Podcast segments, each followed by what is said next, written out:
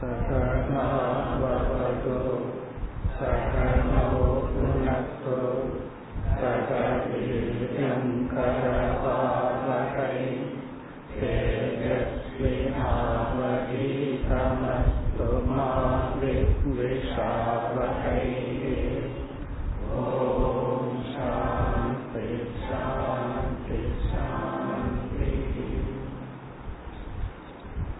मुपति आरावद् श्लोकम्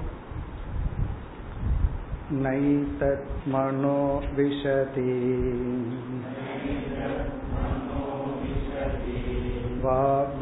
वागुतचक्षुरात्मा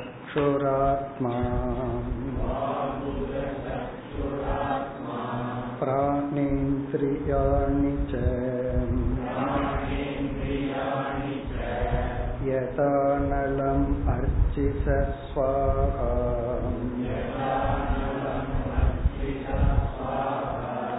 शब्दोऽपि बोधकनिषेधतया।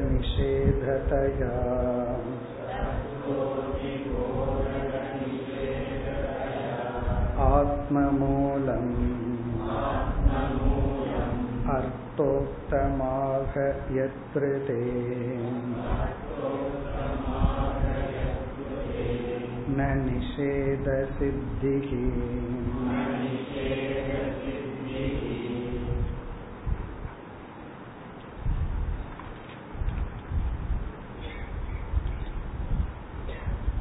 ஐந்தாவது கேள்வி. பிரம்ம தத்துவத்தை பற்றியது அல்லது நிர்குண சொரூபத்தை பற்றிய கேள்வி. பிரம்ம தத்துவம் இரண்டு விதத்தில் இருக்கின்றது. ஒன்று மாயையுடன் சேர்ந்து இந்த உலகத்துக்கு காரணமாக இருக்கின்ற ஈஸ்வர தத்துவம்.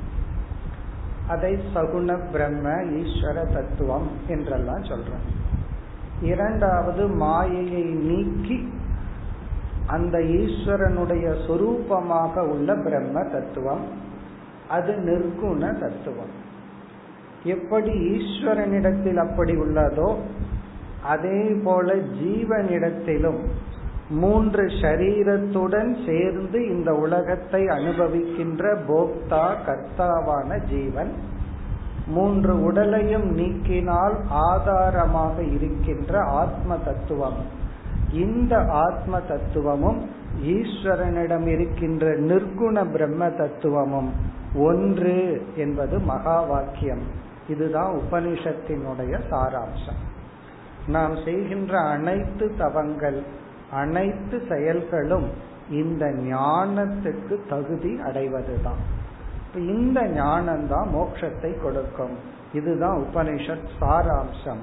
அதுதான் இங்கு கேள்வி.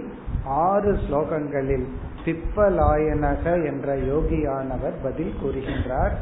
அதில் முதல் ஸ்லோகத்தை பார்த்து முடித்தோம். முப்பத்தி ஐந்தாவது ஸ்லோகத்துல ஈஸ்வர தத்துவத்தை கூறி அதனிடம் இருக்கின்ற பிரம்மஸ்வரூபத்தை கூறி ஜீவஸ்வரூபத்தை கூறி அதனிடம் இருக்கின்ற சொரூபமாக உள்ள ஆத்ம தத்துவத்தை கூறி இரண்டும் ஐக்கியப்படுத்தப்பட்டது. அதனால சென்ற ஸ்லோகம் வந்து உபனிஷத்தின் மைய கருத்து மகா வாக்கியம் இனி வருகின்ற மற்ற ஸ்லோகங்கள் எல்லாம் இந்த தத்துவத்தை விளக்குகின்ற மற்ற கருத்துக்கள். அதாவது ஜீவ பிரம்ம ஐக்கியத்தோடு மிக நெருங்கிய சம்பந்தப்பட்ட வேதாந்த கருத்துக்கள் கூறப்படுகின்றது. இந்த ஸ்லோகத்தில் அந்த பிரம்ம ஸ்வயம் பிரகாசம் அந்த பிரம்ம தத்துவம் தானாக விளங்குகின்றது. மற்றது எதுவும் அந்த பிரம்மத்தை விளக்க வேண்டியதில்லை. அந்த பிரம்மமே அனைத்தையும் விளக்கி கொண்டுள்ளது. இப்படி சொன்ன உடனே பிறகு எதற்கு சாஸ்திரம் உபனிஷத் பிரம்மத்தை விளக்குகின்றதுன்னு சொல்றோம். அப்படி என்றால் அந்த உபனிஷத் எப்படி பிரம்மத்தை விளக்குகின்றது? உபனிஷத் விளக்குகின்ற முறை என்ன? அதுவும் இங்கு கூறப்படுகிறது. முதலில் அந்த பிரம்ம தத்துவம் இங்க நிர்குண பிரம்மன்னு சொன்னா ஆத்ம தத்துவம்னு எடுத்துக்கொள்ளலாம் அல்லது நிர்குண பிரம்ம தத்துவம்னு எடுத்துக்கொள்ளலாம். இந்த ஆத்ம தத்துவம் அல்லது பிரம்ம தத்துவத்தை ந ஏதத். இந்த தத்துவத்தை மனக ந விஷதி. மனமானது விளக்காது. ந விஷதி என்றால் இந்த மனம் அதை விளக்காது. அந்த மனமே அதனால் விளங்குகின்றது. இந்த மனசு போய் அந்த பிரம்மத்தை காட்டி கொடுக்காது.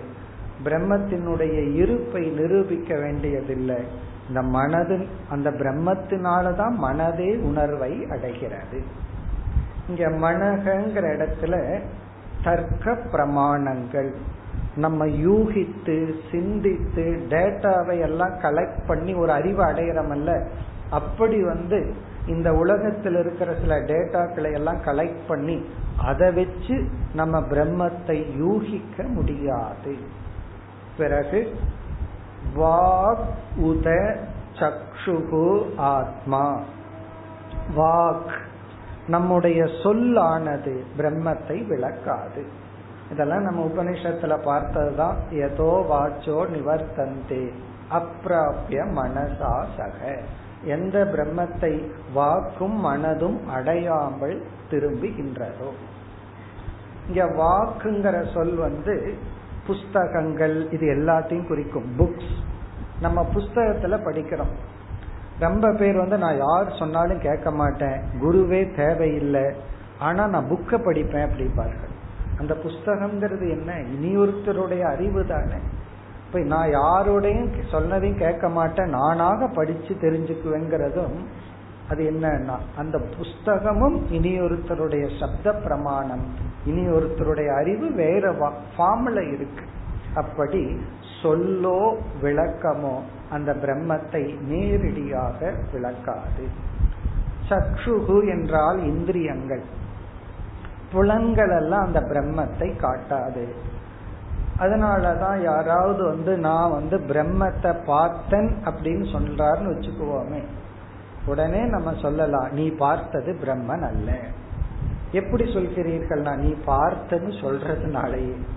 அது வந்து சகுன ஈஸ்வரனா இருக்கலாம் இஷ்ட தேவதையா இருக்கலாம் அல்லது அவதாரமா கூட இருக்கலாம். ஆனா நிர்குண பிரம்மன் கண்ணால் புலங்களால் அறியப்படாதது. அப்படி அறியப்பட்டு விட்டால் அது வரையறுக்கப்பட்டு விடும் பிறகு ஆத்மா இங்க ஆத்மாங்கிற சொல் புத்தியை குறிக்கின்றது. புத்தியும் பிரம்மத்தை விளக்காது. பிராண இந்திரியாணிச்ச. பிராணனும் விளக்காது மற்ற இந்திரியங்களும் விளக்காது.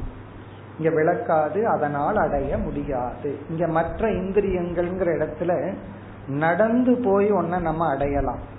அப்படி அந்த பிரம்மத்தை நம்ம கர்மேந்திரியங்களினால் அடைய முடியாது. அதுக்கு ஒரு எக்ஸாம்பிள் வந்து எதா அர்ச்சிசக ஸ்வாகா எப்படி நெருப்பினுடைய ஜுவாலை நெருப்பை விளக்காதோ. இப்ப நெருப்பினுடைய ஜுவாலை வந்து நெருப்பை விளக்கி ஆகணும் அப்படின்னு ஒண்ணு கிடையாது. அதுபோல நெருப்பினுடைய ஜுவாலை நெருப்பை விளக்க வேண்டியதில்லை. காரணம் என்னன்னா அந்த ஜுவாலையே நெருப்பு தான் அது அதையே விளக்க வேண்டாம்.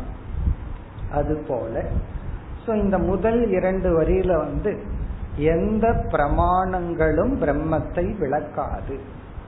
அப்படி என்றால் சாஸ்திரம் உபனிஷத்துன்னு ஒரு பிரமாணம் இருக்கே. அந்த உபனிஷத்தின் மூலமாகத்தான பிரம்மத்தை தெரிஞ்சுக்க முடியும். அதற்கு என்ன கதி? அது அடுத்த பகுதியில் விளக்கப்படுகிறது. கண்டிப்பா நமக்கு உபனிஷத்துன்னு ஒரு சப்த பிரமாணம் தேவை. அது ஏன் ஏன் என்றால் இப்ப நம்ம கண் இருக்கு. அல்லது நம்ம முகம் இருக்கு. நம்ம முக கண் துணை கொண்டு இந்த உலகத்தில் இருக்கிற எல்லாருடைய முகத்தையும் பார்த்துறோம். எல்லாருடைய முகத்தையும் பார்க்கிறோம். எல்லாருடைய கண்களையும் பார்க்கிறோம். திடீர்னு நம்ம முகத்தையே நம்ம கண்ணையே நம்ம பார்க்கணும்னா என்ன பண்ணணும்? நம்ம கண்ணுக்கும் முகத்துக்கும் அப்பாற்பட்ட ஒரு கண்ணாடி தேவைப்படுது. ஒரு ரிஃப்ளெக்ஷன் தேவைப்படுது. அப்ப இது என்ன அதிசயம்னா இந்த உலகத்துல நான் பார்க்காத ஒரு ஆள் யாருன்னா நான் தான். பிறகு என்னுடைய ரிஃப்ளெக்ஷனை தான் நான் பார்த்திருக்கிறேனே தவிர என்னுடைய முகத்தை நான் பார்த்ததே கிடையாது. பார்க்கவும் முடியாது. மற்றவங்களுடைய கண்ணை நான் பார்க்கிறேனே தவிர என்னுடைய கண்ணை நான் பார்க்கவே முடியாது. காரணம் என்ன? அதனால தானே நான் மற்றவங்களை பார்த்துட்டு இருக்கேன். அப்ப இந்த கண் வந்து அனைத்தையும் காட்டுகின்ற சக்தி உடைய கண் தன்னை காட்டும் சக்தி அதற்கு கிடையாது. நம்ம கண்ணு வந்து முகத்துல பொருந்தி இருக்கு. இந்த முகத்தை வச்சு எல்லா முகத்தையும் பார்க்கிறோம். ஆனா இந்த முகத்தை பார்க்க முடியாது. அப்ப என்னன்னா முகத்துக்கு அப்பாற்பட்ட ஒரு ரிஃப்ளக்டிங் மீடியா தேவை. அதுதான் சப்தம் சாஸ்திரம். அதத்தான் குரு வேதாந்தம்னு சொல்றோம் அவங்க வந்துதான் நமக்கு வந்து நம்மை காட்டி கொடுக்க வேண்டும். அப்படிப்பட்ட சப்தக அபி இந்த சப்தமும் கூட. இதுல இருந்து என்ன சொல்றாரு இந்த ரிஷினா? சப்தம்தான் காட்டி கொடுக்கும். உபனிஷத்து தான் அந்த பிரம்மத்தை விளக்கியாக வேண்டும். ஆனா அந்த சப்தம் வந்து மற்ற பொருளை விளக்குவது போல் பிரம்மத்தை விளக்குவதில்லை. வேதத்துல வந்து எத்தனையோ அறிவுகள் கொடுக்கப்படுது. எல்லா அறிவும் மற்ற அறிவை அறிவை கொடுக்கும் கருவியை போல கொடுக்குது. ஆனா பிரம்மத்திடம் வரும்பொழுது மட்டும் உபனிஷத்து வந்து இந்த சப்த பிரமாணம் வேறு விதத்தில் செயல்படுகிறது. இந்த சப்த பிரமாணம் மட்டும் இங்க கொஞ்சம் டிஃப்ரெண்டா வேலை செய்யுதுன்னு சொல்ற அதாவது வேதமே சப்த பிரமாணம். சப்த ரூபமா வேதம் நமக்கு எத்தனையோ அறிவை கொடுக்குது. தர்மா தர்ம ஞானத்தை கொடுக்குது எத்தனையோ அறிவை கொடுக்குது. ஆனா பிரம்மனிடம் வரும் பொழுது அது வந்து பயன்படுகின்ற அல்லது அதனுடைய மெத்தட் வந்து வேறு. அது என்ன? போதக நிஷேததயா. போதக நிஷேததயான்னா இங்க நிஷேதம்னா நீக்குதல். அறியப்படுகின்ற அனைத்தையும் நீ அல்ல என்று நீக்குவதன் மூலம். இங்க போதகம்னா அறியப்படும் பொருள். நிஷேததயான அறியப்படும் பொருள்களை எல்லாம் பிரம்மன் அல்ல அல்ல என்று நீக்குவதன் மூலம் நேதி நேதி என்று நீக்குவதன் மூலம் ஆத்ம மூலம் சப்தக. இங்க ஆத்ம மூலம்னா ஆத்மாவை காட்டி கொடுக்கும் இந்த சப்த பிரமாணம் உபனிஷத் என்ற பிரமாணம். இந்த ஆத்ம தத்துவத்தை நமக்கு காட்டி கொடுக்கின்ற உபனிஷத் என்ற பிரமாணம் அர்த்தோக்தமாக. அர்த்தோக்தம் என்றால் மறைமுகமாக காட்டி கொடுக்கிறது. இன்டைரக்ட்லி டீச்சர்ஸ் அர்த்தோக்தம் அப்படின்னு சொன்னா மறைமுகமாக. ஆகனா மறைமுகமாக நமக்கு அந்த பிரம்மத்தை காட்டி கொடுக்கிறது. இங்க மறைமுகமாக அப்படின்னா சவுண்டு வந்து நேரா போய் அந்த பிரம்மத்தை விளக்கல அந்த பிரம்மன் ஏற்கனவே விளங்கி கொண்டிருக்கிறது. நாம என்ன பண்ணிட்டோம்னா விளங்கி கொண்டிருக்கின்ற பிரம்மத்துடன் பிரம்மம் அல்லாததை சேர்த்து புரிஞ்சிட்டு இருக்கோம் இந்த சப்தம் வந்து அல்லாததை நீக்கி விடுகிறது. அந்த பிரம்மன் தானாக விளங்குகிறது. அதாவது நான் இருக்கின்றேங்கிறதுக்கு பிரமாணமே தேவையில்லை. நீங்க இருக்கிறீங்களான்னு யாரும் நம்ம கிட்ட கேள்வியே கேட்க மாட்டாங்க பிறகு நம்ம கிட்ட கேட்கிற கேள்வி எல்லாம் எப்படி இருக்குன்னு தெரியுமா? நீங்க எப்படி இருக்கீங்க? எப்படி இருக்கிறீர்கள்? சந்தோஷமா இருக்கீங்களா? வருத்தமா இருக்கீங்களா? எப்படி இருக்கிறீர்கள்? அந்த எப்படிங்கறதான் கேள்வியே தவிர யாராவது வந்து நீங்க இருக்கீங்களான்னு கேட்க மாட்டார்கள். காரணம் என்ன? அப்படி அவர் கேட்டால் அவருக்கு வந்து நம்ம என்ன பதில் சொல்றது? அவருக்கு நம்ம பதில் சொல்ல வேண்டிய அவசியமும் இல்லை. ஏன்னா நம்ம இருக்கிறதுனால தானே கேள்வியை கேட்கிறாங்க. அப்படி அதனால நம்ம கிட்ட போய் நீங்க இருக்கீங்களான்னு கேட்க மாட்டார்.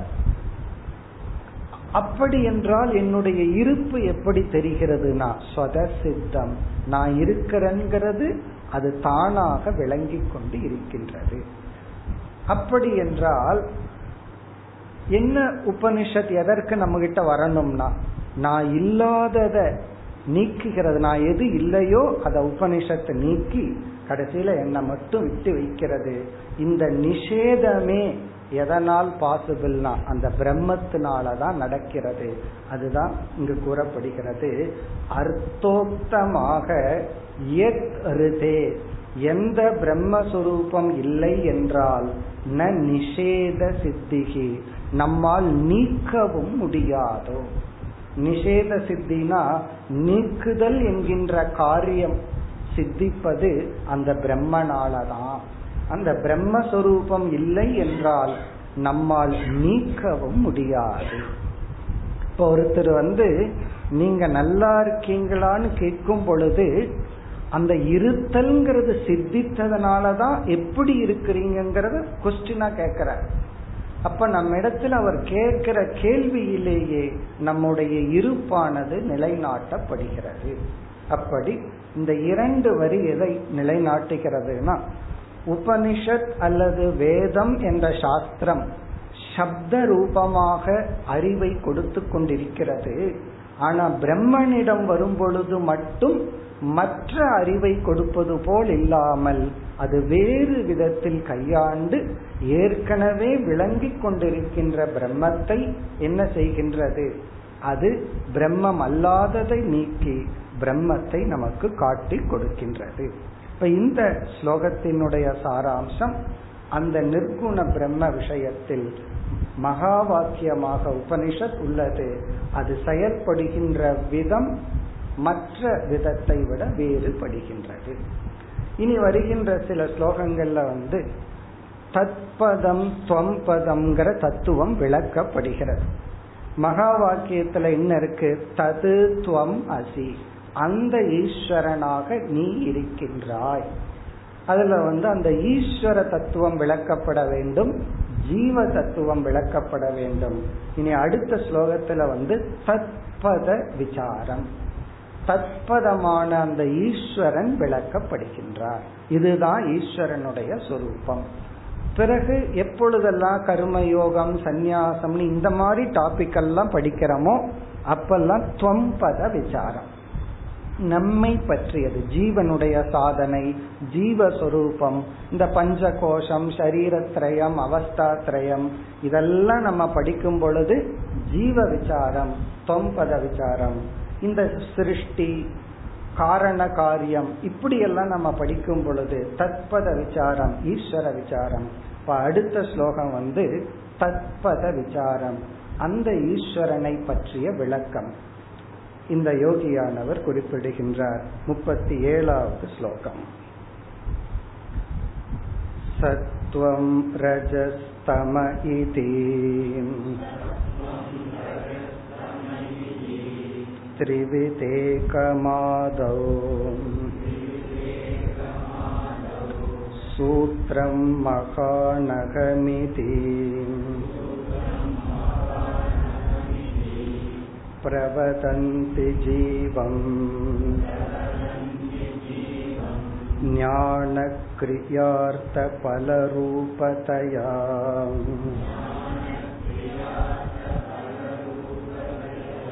उरुशक्ति ब्रह्मैव भाति सदसच्च तयो परं यत्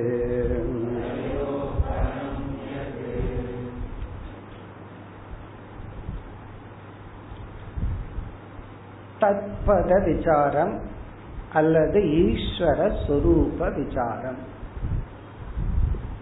வேதாந்தத்துல நமக்கு இரண்டே இரண்டு பொருள் தான் விசாரத்துக்கு உட்பட்டுள்ளது ஒன்று ஜீவன் இனி ஒன்று ஈஸ்வரன். ஜீவன் சொன்னா உடனே உடல்கள் எல்லாம் வந்துடும் ஈஸ்வரன் சொன்னா உலகம் வந்து விடும் என்ன நம்ம பல முறை திரும்ப திரும்ப கேட்டிருக்கோம் ஈஸ்வரனுடைய சாதாரண லட்சணம் என்ன? ஜெகத் காரணம் ஈஸ்வரனுக்கு என்ன டெபனிஷன் கடவுளுக்கு என்ன லட்சணம் அப்படின்னு சொன்னா இந்த உலகத்துக்கு காரணமானவர். ஒரு சாஸ்திரம் படிக்காதவங்க கிட்ட போய் நம்ம அறியாம அவங்க கிட்ட கேட்டா அவங்கள அறியாம இந்த டெபனிஷனே வந்துடும் கடவுள் யார் அப்படின்னு கேட்டா இதெல்லாம் படைச்சவன்றார் இதுக்கு பெரிய சாஸ்திரம் எல்லாம் படிக்கணுங்கிறது கிடையாது. சாஸ்திரம் படிச்சாலும் நமக்கு இதே பதில் தான். இந்த படைக்கப்பட்ட உலகத்துக்கு காரணமாக இருப்பவர் ஈஸ்வரன். இப்ப இறைவன்கிறவர் இந்த உலகத்துக்கு காரணமானவர். அதுக்கப்புறம் அப்படியே டெவலப் ஆகும். காரணம்னு சொன்னா என்னென்ன காரணங்கள்? நிமித்த காரணம் உபாதான காரணம்னு பிரிக்கிறோம். ஒரு குயவன் வந்து நிமித்தமா இருக்கான். களிமண்கிற உபாதானத்தை எடுத்துட்டு பானைகளை செய்கிறான்னு பார்க்கிறோம். அதே போல ஈஸ்வரன் இந்த உலகத்துக்கு உபாதான காரணமா வச்சிருக்கிறது வந்து தன்னிடமிருந்து பிரிக்க முடியாத மாயா தத்துவம். இப்ப மாயைன்னு ஒரு சக்தியை தான் கையில வச்சிருக்காரு. அது வந்து தன்னிடமிருந்து பிரிக்க முடியாத ஒரு சக்தி. அதே சமயத்தில் அதிலிருந்து இவர் இண்டிபெண்டா இருப்பார். அந்த மாயையிலிருந்து இந்த உலகத்தை படைக்கிறார். இந்த உலகம் எல்லாம் அவருடைய மாயையிலிருந்து செயல்படுகிறது. அதில் அதிலிருந்து என்ன தெரியுதுன்னா இந்த உலகத்தை பார்க்கும் பொழுது ஈஸ்வரனுடைய மாயை அது ஈஸ்வரனுடைய உடல் அதைத்தான் நாம் பார்க்கின்றோம். இப்ப உலகத்தை பார்த்து கடவுளை நம்ம தேடுறது அப்படிங்கிறது நம்ம பானைகளை எல்லாம் கையில வச்சுட்டு களிமண்ணை தேடுறது போல இருக்கு. பானைகளை எல்லாம் கையில வச்சுட்டு களிமண்ணை தேடுறோம். நகைகளை எல்லாம் கையில வச்சுட்டு இதுல தங்கம் எங்க நகை தானே என்கிட்ட கொடுத்தேன்னு சொல்றது போல இந்த உலகத்துக்குள்ள ஈஸ்வரனே உபாதானமாக இருக்கின்றார். அந்த கருத்து கூறப்பட்டு அதே சமயத்தில் அந்த ஈஸ்வரன் நாம ரூபத்திற்கு அப்பாற்பட்டும் இருக்கின்றார். அந்த களிமண் வந்து பனையாம் இருக்கு. பானைக்கு அப்பாற்பட்டும் இருக்கு. பானைன்னு ஒண்ணு இல்லைனாலும் களிமண் இருக்கும் தங்கம் வந்து நகைகளா இருக்கு. நகைகள் ஒண்ணு இல்லைனாலும் தங்கம் இருக்கும். இப்ப அந்த தத்துவம் தான் இங்கு குறிப்பிடப்படுகின்றது. இந்த சாங்கிய சாஸ்திரத்துல சொல்ற சிருஷ்டிய இந்த யோகியானவர் அப்படியே குறிப்பிட்டு இந்த சிருஷ்டி அனைத்தும் ஈஸ்வரனிடமிருந்து வந்ததுதான் என்று சொல்றார். முதல் வரியில கடைசி சொல் ஆதௌ. ஆதௌ என்றால் சிருஷ்டியின் துவக்கத்தில்.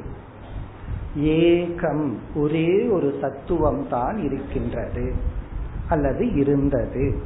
இந்த படைப்பே வருவதற்கு முன் ஒரே ஒரு தத்துவம் தான் இருந்தது ஆதவ் அதாவது இந்த சிருஷ்டியினுடைய துவக்கத்தில்.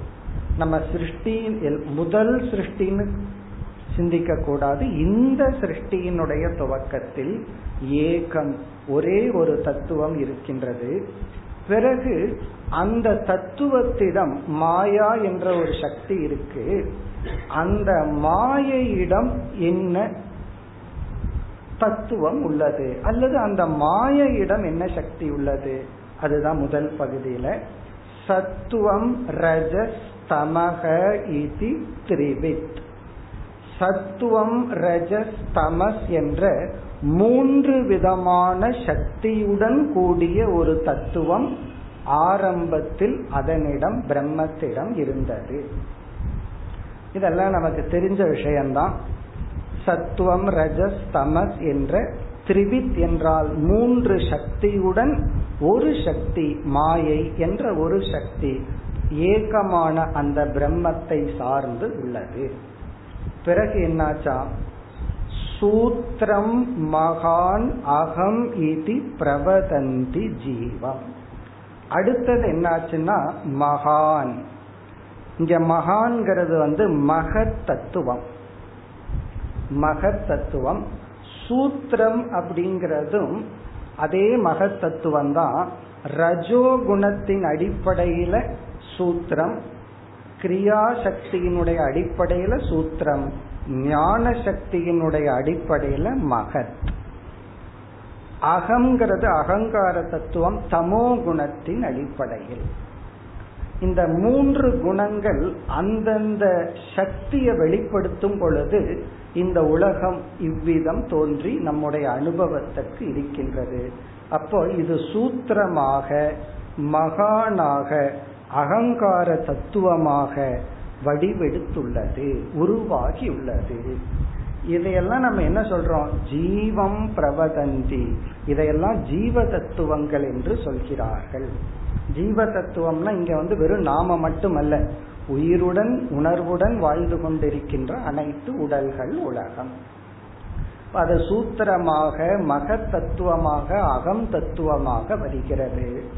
பிறகு மூன்றாவது வரியில் ஞான கிரியா அர்த்த பல ரூபதயா இங்க ஞானம்ங்கிறது மனம் பிறகு சூக்மமான தேவதைகள்.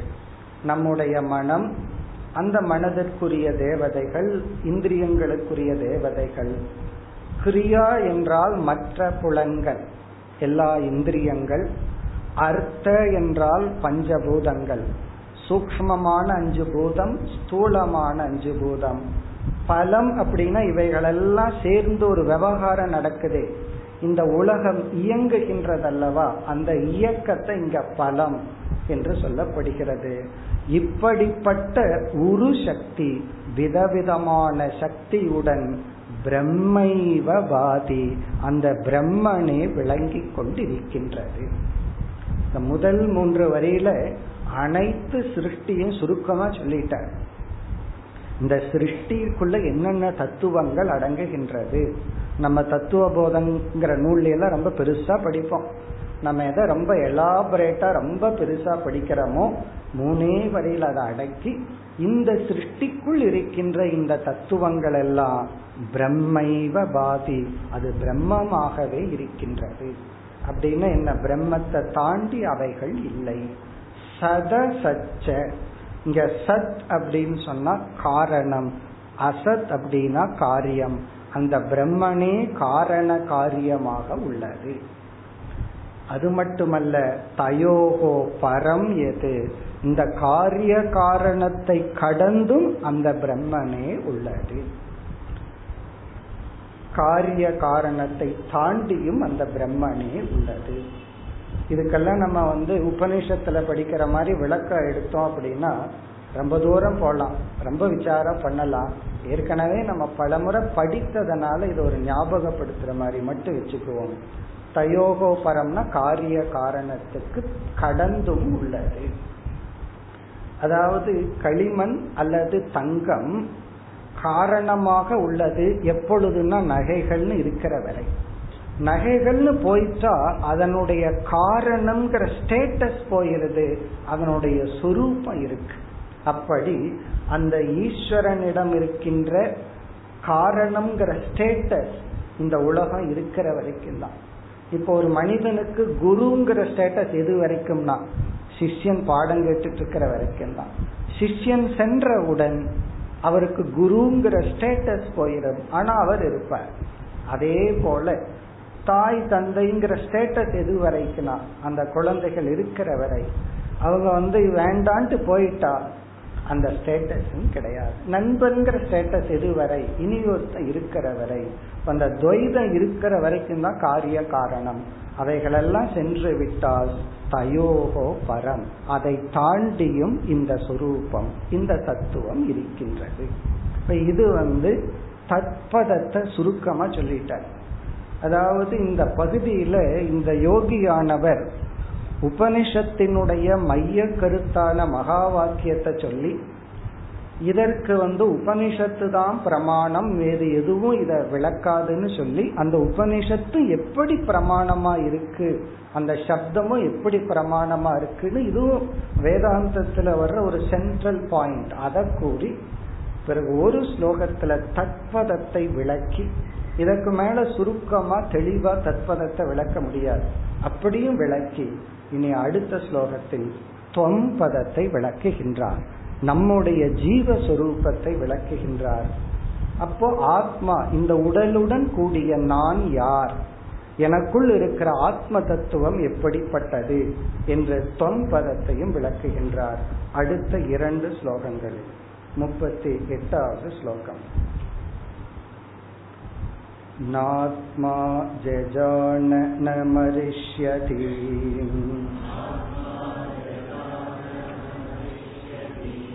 नैधते सौ न क्षीयते सवनवित् व्यभिचारिणां हि सर्वत्र शश्वत् अनपायि उपलब्धिमात्रम्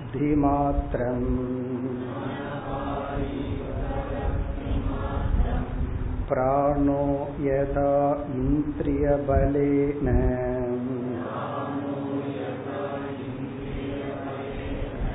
विकल्पितं सत्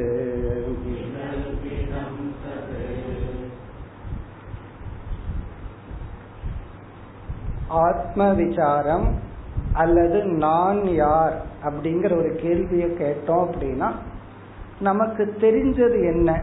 இந்த உடலுடன் மனதுடன் கூடிய நான் தான் நான் யாருங்கிற கேள்விக்கு தெரிந்த பொருள். பிறகு ஒருவரிடம் போய் நீ செத்து போவையா இல்லையான்னு கேட்கறோம்னு வச்சுக்கோமே.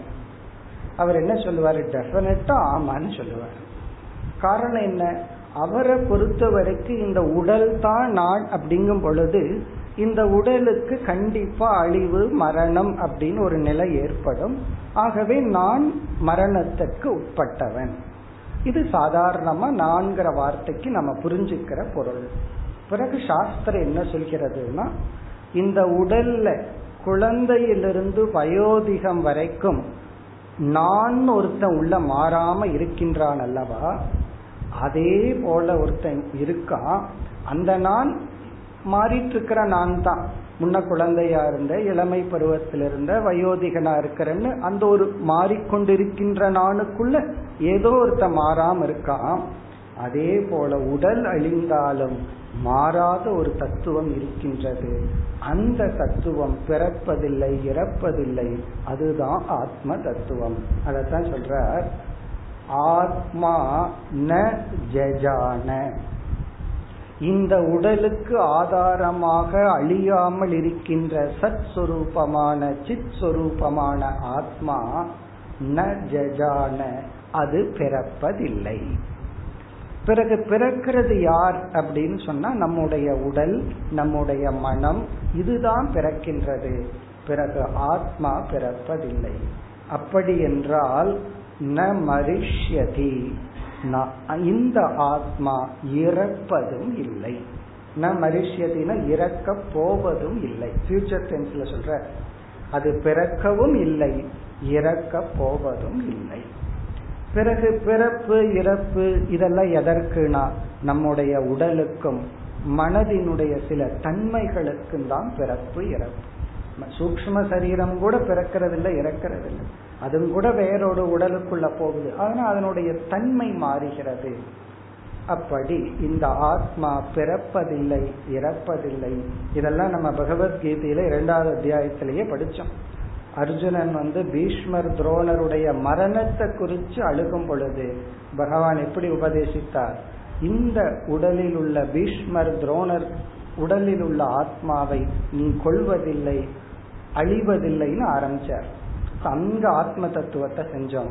அதுதான் இங்கு சுருக்கமாக செய்யப்படுகிறது. ந ஏததே அசௌ. ந ஏததேனா இது வளர்வதும் இல்லை. ந ஏததே பிறப்பதில்லை இறப்பதில்லை வளர்வதில்லை. இத சொல்லும் பொழுதே உங்க மனசுல என்ன ஞாபகத்துக்கு வரணும்? இந்த உடலுக்கு ஷட் விகாரங்கள் உண்டுன்னு படிச்சிருக்கோம். ஆறு விதமான மாற்றங்கள் இந்த உடம்புக்கு இருக்கு. கர்ப்பத்துல இருக்கிறதுல ஆரம்பிச்சு பிறக்கிறது வந்து செகண்ட் ஸ்டேஜ் தான். தாயினுடைய கர்ப்பத்துல இருக்கிறது ஒரு ஸ்டேஜ் அதான் அஸ்தின்னு சொல்றோம். பிறகு ஜாயதே பிறக்கிறோம் வர்த்ததே வளர்கின்றோம். கொஞ்ச தூரம் கொஞ்ச நாள் வரைக்கும். அதுக்கப்புறம் வளர்ச்சி எல்லாம் நின்று விடுகிறது. அப்படியே விபரி நமது அப்படியே சில மாற்றங்கள் நடக்குது. ஒவ்வொரு அங்கங்கள் தன்னுடைய சக்தியை இழக்கின்றது. க்ஷீயதே. கடைசியில வினஷ்யதி அழிந்து விடுகிறது. இந்த மாற்றங்கள் உடலுக்கு உண்டு ஆத்மாவுக்கு இல்லை. அதுல சிலவற்றை இங்கு எடுத்து கூறுகின்றார். ந க்ஷீயதே. க்ஷீயத்தேனா அது நலிவுறுவதில்லை.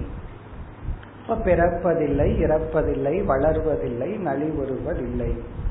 சவனவிது வெபிச்சாரினாம் ஹி வெபிச்சாரினாம் என்றால் மாறிக்கொண்டிருக்கின்ற உடல் மனம் இவைகளுக்குள் சவனவித்னா அந்த காலத்தில் மாறாமல் இருக்கின்ற தத்துவம்.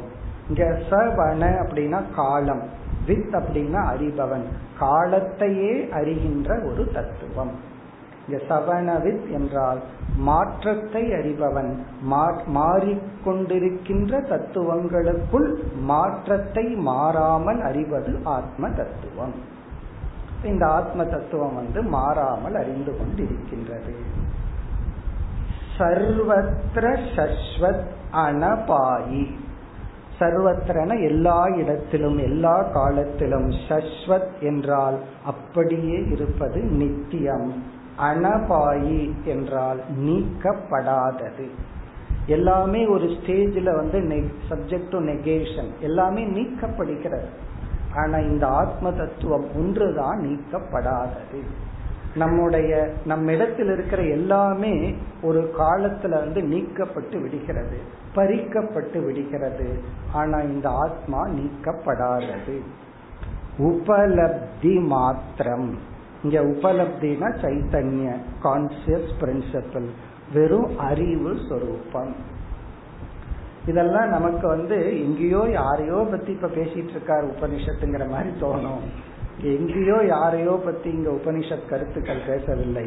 நம்மை பற்றி பேசுகிறது சொல்ல போறார் இத முடிச்ச உடனே இந்த இப்ப பேசின கருத்தெல்லாம் இந்த ரிஷியே உணர்றார். அவ்வளவு சுலபமா நமக்கு புரிஞ்சிடாது.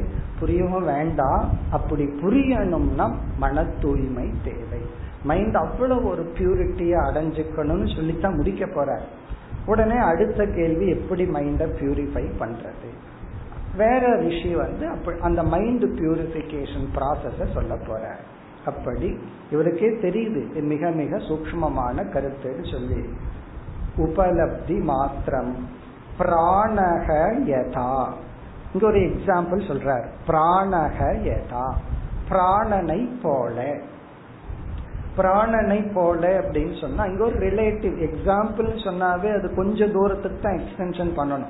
ஃபுல்லா நம்ம எடுத்துக்க கூடாது. எப்படி வந்து இந்த உடல் இறந்ததற்கு பிறகு நம்முடைய பிராண தத்துவம் இறந்து விடாமல் அடுத்த சரீரத்துக்கு செல்கிறதோ? அவர் போயிட்டாருன்னு சொல்றமல்ல. நம்ம சூக்ம சரீரம் இங்க பிராணகன சூக்ம சரீரம் யதா. எப்படி ஸ்தூல சரீரம் இறந்ததற்கு பிறகும் நம்முடைய சூக்ம சரீரம் சட்டில் பாடி இறக்காமல் வெளியேறி வேறு உடலுக்கு செல்கிறதோ அதுபோல இந்த உடலுக்குள் ஆத்மா இறப்பதில்லை. இது ஒரு எக்ஸாம்பிள் தான். இது வந்து பலரால் அங்கீகரிக்கப்பட்டது. அதனாலதான் எக்ஸாம்பிளா சொல்ற ஆத்மா இறப்பதில்லை எதை போலன்னா பிராணனை போல. எப்படி பிராணன் இறப்பதில்லையோ அப்படி ஆத்மா இறப்பதில்லை. இந்திரிய பலேன விகல்பிதம் சது. ஆனால் இந்த ஆத்மா பல இந்திரியங்களினால் இது பலவாக பேசப்படுகிறது. பார்ப்பவன் கேட்பவன் சுவைப்பவன் என்றெல்லாம் பேசப்படுகிறது. ஆனா ஆத்மா வெறும் சாட்சி.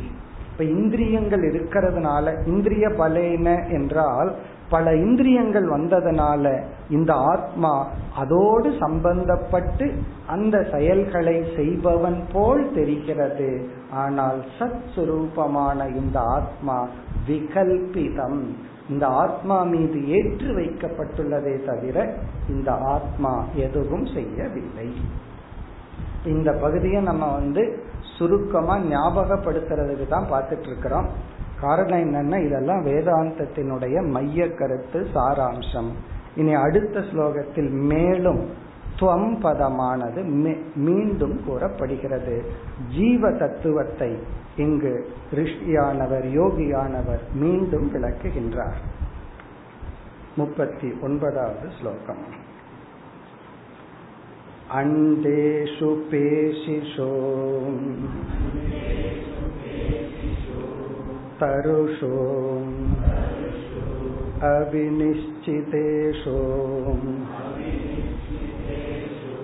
प्राणो हि जीवम् उपधावति तत्र तत्र सन्ने यत् इन्द्रियगणे अहमि च प्रसुप्ते कूटस्थ आशयं हृदे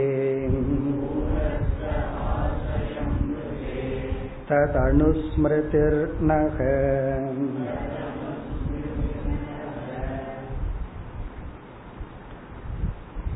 இதுவும் எளிமையான ஸ்லோகம் முதல் இரண்டு வரியில் பிராண தத்துவம் அழிவதில்லை என்ற உதாகரணம் விளக்கப்படுகிறது சென்ற ஸ்லோகத்துல யதா பிராணகன்னு சுருக்கமா சொல்லிட்டார். அந்த எக்ஸாம்பிள் சம்டைம் நமக்கு புரியவில்லை என்றால் அந்த எக்ஸாம்பிள் இருந்து எதை நம்ம புரிய வைக்க விரும்புறோமோ அது புரியாம போயிடும் சம்டைம்ஸ் சில சமயங்கள்ல இந்த லைட் எக்ஸாம்பிளா சொல்லுவோம். லைட்டை பார்க்க முடியாது லைட்டினுடைய ரிஃப்ளெக்ஷனை தான் பார்க்க முடியும். சில பேர்த்துக்கு அதே புரியாது.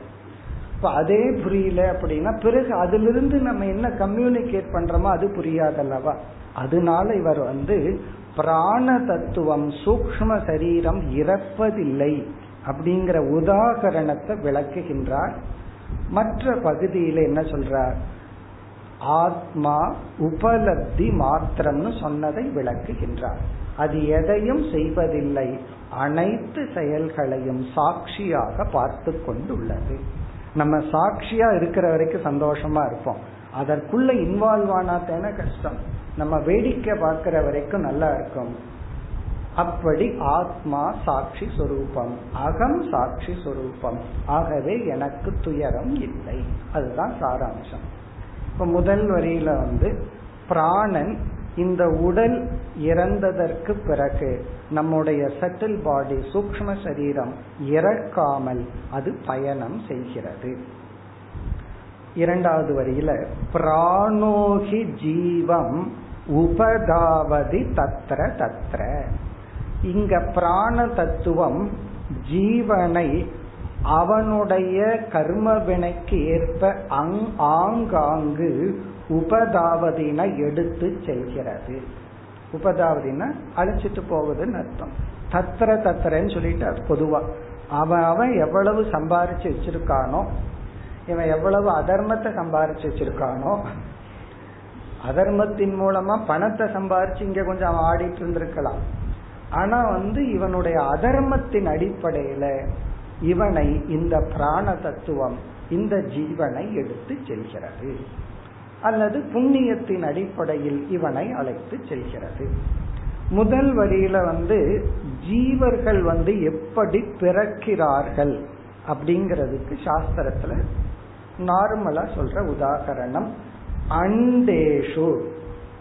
அண்டம்னா எஃகு. முட்டையிலிருந்து பிறக்கின்ற ஜீவர்கள்.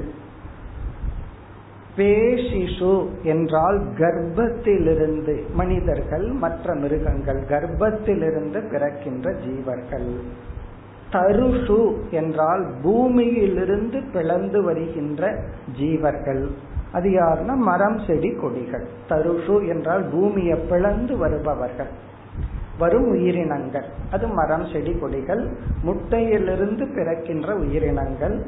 கர்ப்பத்திலிருந்து பிறக்கின்ற உயிரினங்கள். அவினஷ்டிதேஷுனா நம்மால் அதனுடைய சோர்ஸையே பார்க்க முடியாது. அவ்வளவு சூக்மமான தத்துவத்திலிருந்து பிறக்கின்ற தத்துவங்கள். பாக்டீரியா வைரஸ் இதெல்லாம். அதனோட அம்மா அப்பாவை எல்லாம் நம்ம பாத்திர முடியுமா என்னன்னா முடியாது. அபினஸ்டிதேஷன்னா மிக மிக சற்றிலா இருக்கிற தத்துவத்திலிருந்து பிறக்கின்ற ஜீவ தத்துவங்கள். இந்த எல்லா ஜீவ தத்துவங்களும் இப்படியெல்லாம் பிறந்து வளர்ந்து வாழ்கின்ற இந்த உடலை விட்டு பிராணன் அந்தந்த கர்ம வினைக்கேற்ப எடுத்து செல்வது போல. இனி அடுத்த பகுதியில வந்து நான் ஆத்மா சாட்சி சொரூபம். அதுதான் கூறப்படுகிறது. சன்னே இந்திரிய கணே இந்திரியங்கள் எல்லாம் சன்னே என்றால் ஆழ்ந்த உறக்கத்தில் தூங்கிக் கொண்டிருக்கும் பொழுது. சன்னே அப்படின்னா அன்மேனிபெஸ்ட்ல இருக்கும் பொழுது. அகமிச்ச பிரசுத்தே. அகமின அந்த அகங்காரம் நான்கிற ஒரு இண்டிவிஜுவல் இருக்கே அந்த நான்கிறதும் உறங்கிக் கொண்டிருக்கும் பொழுது கூட்டஸ்தக மாறாமல் இருக்கின்ற இந்த ஆத்ம தத்துவம் ஆசயம் ரிதே இங்க ஆசயம்னா மனம். மனமானது செயல்படாத பொழுதும் அது விளங்கிக் கொண்டு இருக்கின்றது அதனாலதான் உறங்கியதற்கு பிறகு நான் நன்கு உறங்கினேன் அப்படின்னு சொல்றோம். அப்படி இந்த உடலில் உள்ள அனைத்து தத்துவங்களும் செயல்படாத பொழுது இந்த ஆத்ம தத்துவம் உறங்காமல் உறக்கம்ங்கிற அவஸ்தை இல்லாமல் அனைத்தையும் பிரகாசப்படுத்தி கொண்டுள்ளது. தது அனுஸ்மிருதிகி நக. நகன நமக்கு இந்த ஞாபகம் உள்ளது. அனுஸ்மிருதினா தூங்கி எழுந்தவுடனே நான் நல்லா தூங்கினேங்கிற ஒரு ஞாபகம் இருக்கின்றது. இதுவே எனக்குள் தூங்காத ஒருவன் உள்ளான் அப்படிங்கிறத காட்டுகிறது. எல்லாம் தூங்கியாச்சு. தூங்கி எழுந்ததுக்கு அப்புறம் ஒருத்தன் வந்து சொல்றான் நான் வந்து தூங்கினேன்னு. இப்ப எவனோ ஒருத்தன் தூங்காம இருந்ததுனால தானே அந்த தூக்கத்தை கவனித்துள்ளான். இப்ப தூக்கத்தை கவனிக்கிறதுக்கே ஒருத்தன் இல்லை அப்படின்னா நான் தூங்கினேன்னு சொல்ல முடியாது. இப்ப அனுஸ்மிருதினா இந்த மெமரியிலிருந்து இந்த அனுபவத்திலிருந்து என்ன விளங்குகிறதுனா உறங்கிக் கொண்டுள்ள என கொண்டிருக்கின்ற எனக்குள் உறங்காமல் ஒருவன் இருக்கின்றான். சில பேர் இதை வேற அர்த்தத்துல சொல்லுவாங்க. எனக்குள்ள இருக்கிற கோபம் உறங்காது. உன்னை பழி வாங்குற எண்ணம் எனக்குள்ள உறங்காதுன்னு சொல்லுவார்கள். அப்படின்னு என்ன? அது அப்படியே என்னைக்குமே இருக்கும். எனக்குள்ள வந்து அந்த சில கோபம் ஆசைகள் இதெல்லாம் உறங்காதுன்னு சொல்லுவார்கள். அதுவும் உறங்கிடும் ஆழ்ந்து தூங்கிட்டு இருக்கும்போது அதுக்கெல்லாம் இடம் கிடையாது. ஆத்மா ஒன்றுதான் உறங்காமல் விழித்திருக்கும். இப்படி இந்த ஸ்லோகங்களில் உபனிஷத்தினுடைய மைய கருத்தை வந்து ஹெவியா கூறி பிறகு இந்த பிப்பலாயன யோகி என்ன ஃபீல் பண்றார்? இந்த கருத்தெல்லாம் திடீர்னு நம்ம புத்திக்கு புரிஞ்சராது இது புரிய வேண்டும் என்றால் மைண்ட் அவ்வளவு ஒரு சூக்மமான சட்டில் ஸ்டேட்டுக்கு போகணும் மனம் தூய்மை அடைந்தால் தான் புரியும் என்று அடுத்த ஸ்லோகத்தில் கூறி தன்னுடைய உபதேசத்தை நிறைவு செய்கின்றார் நாற்பதாவது ஸ்லோகம் यर्हि अब्जनाभ चरणैषणया उरुभक्त्या चेतो मलानि विधमेद्गुणकर्मजानि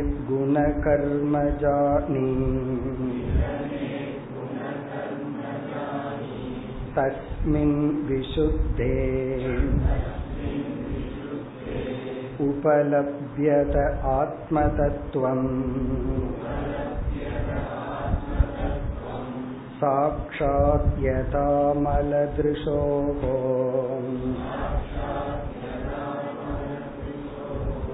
सवितृप्रकाशः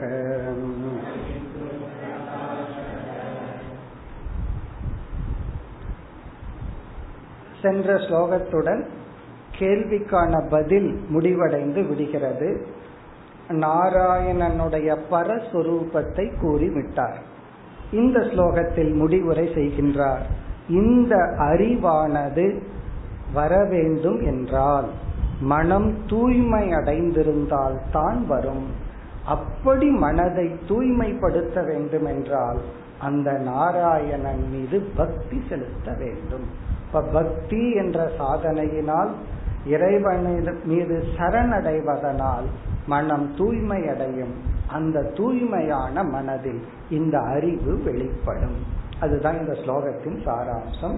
எர்ஹி எர்ஹி என்றால் அதாவது இது நடக்க வேண்டும் என்றால் இந்த அறிவு வர வேண்டும் என்றால் அப்ஜ நாப அப்ஜ நாப சரண ஏஷணையா உருபக்தியா அப்ஜநாப என்றால் பத்மநாபக.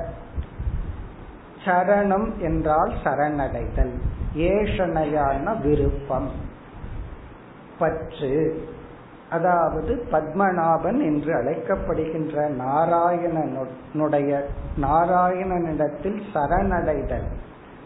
ஏஷனான்னு அப்படி ஒரு விருப்பம் நமக்கு இருக்கணும். பக்தி அன்பு நம்முடைய டிசையர் எல்லாம் பகவான் மீது செலுத்தப்பட்டு உரு பக்தியா?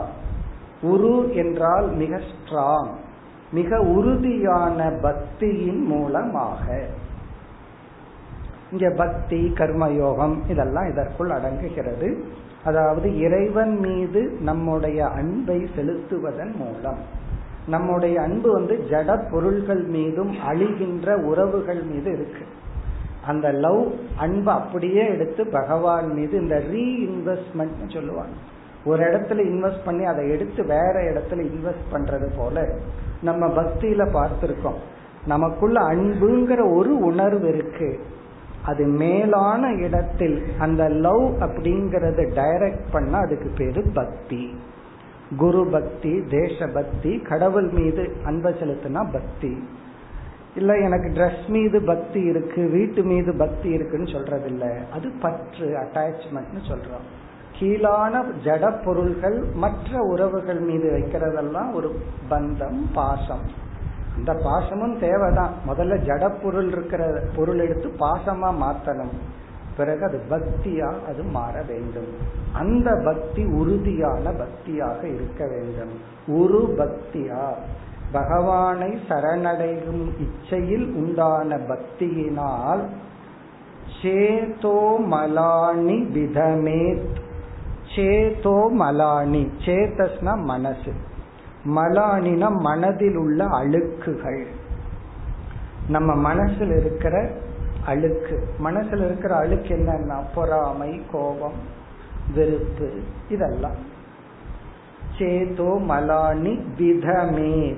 விதமேத்னா நீங்கும் அழியும்.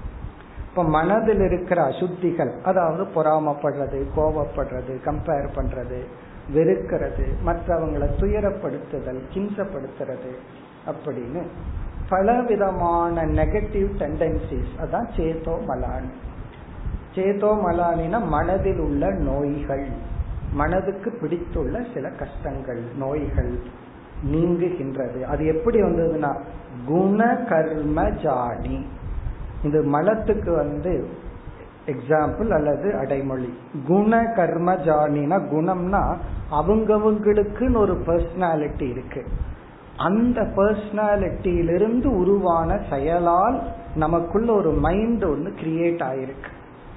சில பேர்த்தோட மைண்டு கிட்ட போறதுக்கே பயமா இருக்கும் ஏன்னா எந்த நேரத்துல எந்த அசுர குணம் வெளிப்படுமோ அப்படின்னு சொல்லி.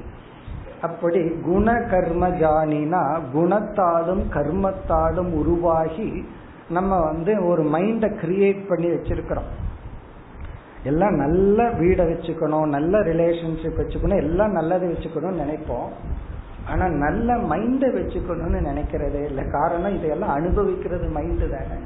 அப்படி இல்லாம ஒரு வீக்கான ஒரு பலகீனமான நோய்வாய்ப்பட்ட மனம் நம்முடைய குணத்தாலும் நாம் செய்த செயலின் விளைவாகவும் உருவாகி அப்படி இருக்கு. இதெல்லாம் விதமே இதெல்லாம் அழியும் பக்தியினால். சரி இதெல்லாம் அழிஞ்சு பக்தியினால மனசு சுத்தமாயிட்ட என்ன பிரயோஜனம்? தஸ்மின் விசுத்தே உபலப்யதே ஆத்ம தத்துவம். மிக மிக தெளிவாக இங்கு கூறப்பட்டுள்ளது. தஸ்மின் விசுத்தே. அந்த மனம் தூய்மை அடையும் பொழுது. ஏன்னா நம்ம அனுபவத்திலேயே பார்க்கிறோம். ஒருத்தர் மீது நமக்கு வந்து ஒரு பற்று இருந்தால் அவரை பத்தி சில உண்மைகளை புரிஞ்சுக்கிறதுக்கு மனசு தயாரா இல்லை. ஒருத்தர் மீது கோபம் இருந்தாலும் அவரை பற்றி சில உண்மைகளை புரிஞ்சுக்கிறதுக்கு மனசு தயாரா இல்லை. ஏன்னா ஒரு பொருள் எப்படி இருக்கோ அப்படி புரிஞ்சுக்கிறதுக்கு பதுவா நாம எப்படி புரிஞ்சுக்க விரும்புறோமோ அப்படித்தான் மைண்ட் புரிஞ்சிட்டு இருக்கு அதான் மன அசுத்தி. தஸ்மின் விசுத்தேனா மனம் தூய்மை அடையும் பொழுது. எந்த விதமான ஜட்ஜ்மெண்ட் இல்லாம மனம் தூய்மை அடையும் பொழுது. உபலப்யதே ஆத்ம தத்துவம் இந்த ஆத்ம தத்துவமானது விளங்குகின்றது. ஆத்ம தத்துவம்னு நம்மை பற்றிய உண்மை உலகத்தை பற்றிய உண்மை இறைவனை பற்றிய உண்மையானது உபலபியதேனா தெளிவாக விளங்குகின்றது. அப்ப நம்முடைய மனம் தூய்மை அடைய அடைய மனதுல உண்மை அறிவு தோன்றுகிறது.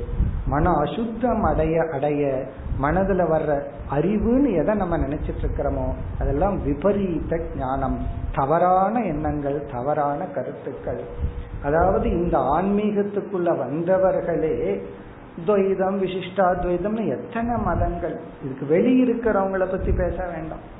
இந்த உண்மையை தெரிஞ்சுக்கணும் தத்துவ விசாரத்துக்குள்ள வந்து உண்மையை தெரிஞ்சுக்கணும்னு வந்தவர்களே எத்தனை வருடங்கள் எத்தனை ஜென்மங்கள் தவறான கருத்தை உண்மைன்னு நினைத்து கொண்டுள்ளார்கள்?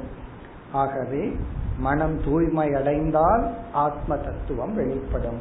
நீ கடைசி பகுதியில் ஒரு எக்ஸாம்பிள் சாட்சாத்னா தெளிவாக எந்த கேப்பும் இல்லாம உண்மை அறிவு நமக்கு வெளிப்படும். ஒரு உதாகரணம் கொடுக்கப்படுகிறது.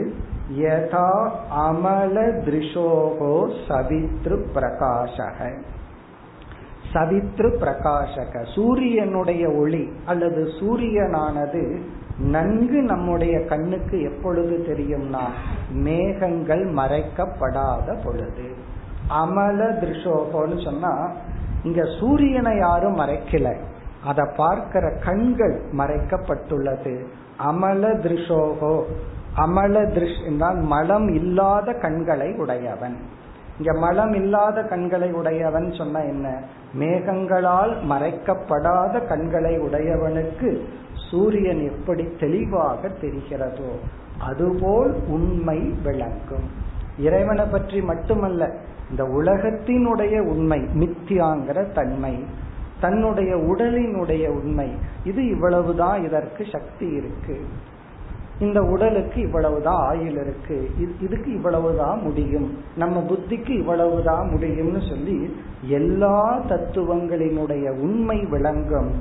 என்னைக்கு நாலேஜ் ஒண்ணு வந்துருதோ அந்த நாலேஜினுடைய சுரூப்பம் என்னன்னா அதை அதான் நம்ம உணர்ந்து கொண்டால் அதன் விளைவாக எந்த துயரமும் வராது. எல்லா துயரமுமே கொஞ்சம் தப்பா புரிஞ்சுக்கிறதுனால எவ்வளவு தூரம் தப்பா புரிஞ்சுக்கிறோமோ அவ்வளவு துயரங்கள் எல்லாத்தையும் சரியா புரிந்து கொள்ளும் பொழுது எந்த துயரமும் இல்லை. நம்ம நினைச்சிட்டு இருக்கோம் என்னுடைய துயரத்துக்கு எத்தனையோ பேர் காரணம் எத்தனையோ சூழ்நிலைகள் காரணம் உடல் நிலை காரணம்னு நினைக்கிறோம். அஜானந்தான் காரணம். அந்த அஜானம் நீங்கினால் துயரம் இல்லை. இதோடு இந்த கேள்விக்கான பதிலும் முடிவடைகிறது. இனி அடுத்த கேள்வி எப்படி மனதை தூய்மைப்படுத்துதல்? அதற்கு வேறொரு ரிஷி யோகியானவர் பதில் கூறுகின்றார். அடுத்த வகுப்பில் பார்ப்போம். ஓம் போர் நமத போர்